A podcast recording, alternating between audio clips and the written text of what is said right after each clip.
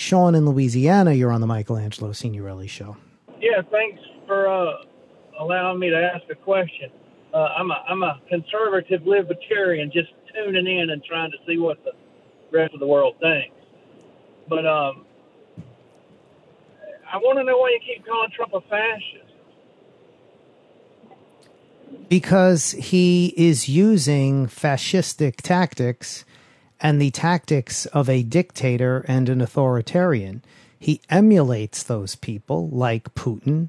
Uh, he emulates what Mussolini has done uh, in Italy. It's the classic uh, comparison in terms of the things he has said, using the state, using the military on the American people, gassing innocent protesters.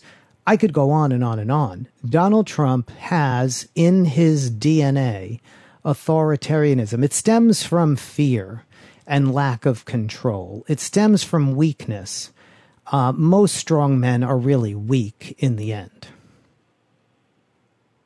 He's not done anything fascist. He's he's spouted off his mouth. I'll give you that, but he's not done anything. Well, well, wait a minute. Let's talk about that. Spouted off his mouth, saying things that are fascistic, threatening fascist actions, threatening freedom of speech, threatening newspapers, threatening the media, threatening American citizens. That, in and of itself, the President of the United States making threats is enormously powerful. It emboldens people on the streets. It emboldened these cops, Sean. You know what this cop who killed George Floyd was doing? He was emulating Donald Trump. Do you know that? Uh, do you know that? Do you know that, Sean? And I'll connect the dots for you, okay? Or do you or do you want to say something else? I want to see. Partly, I, I hate some of the things he says. Don't get me wrong. I think he's a blowhard, but calling media fake news is not a threat. It's idiot speak. I can give you that maybe it's uh, he hasn't just called the media fake news. He's talked about controlling it. He's talked about shutting it down. He's talked about putting in new laws that prevent the media from writing things about him that he doesn't like. He's talked about uh, revisiting defamation law. He's talked about controlling the media through uh, government means. That is what he's talked about. Now, on that day, the other day, he violated the First Amendment of the United States by gassing peaceful protesters so he could have a photo op. Again, he didn't gas anyone. There were smoke grenades and crap like that, but there was no um, one. There was chemical irritant that was dispersed, and it was done to make people feel pain, including then with rubber bullets, which are very painful, and people lose their eyes. Several people have lost their eyes because of rubber bullets in these protests. Uh, that's fascist, Sean. These are peaceful protesters. That's fascist. How would you feel if somebody did that to your mother, standing on the corner holding a sign? How would you feel?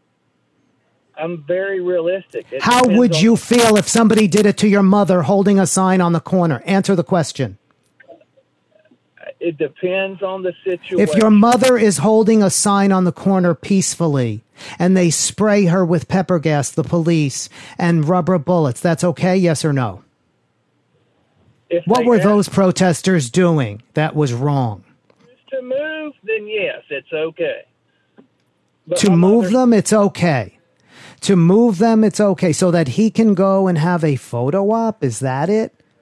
He's no, he has no more rights to free speech than we do. We had every right to be protesting, and he used force. That is fascism. Now, let me connect the dots with the man who killed George Floyd. Donald Trump had the police union president at his rally when he went to Minneapolis just months ago. He celebrated them and a group called Cops for Trump. That police union president a lawsuit was filed against him for holding, uh, having a white power insignia, a racist insignia. Donald Trump emboldens the racists and the races, and we remember Charlottesville as well. And then they feel emboldened to kill people on the streets. That's how fascism works, Sean. That's how it works. And whatever you want to call it, sputtering at his mouth or whatever whatever it is you want to call, uh, the American people are sick of it. He's going down, Sean. He is going down big time.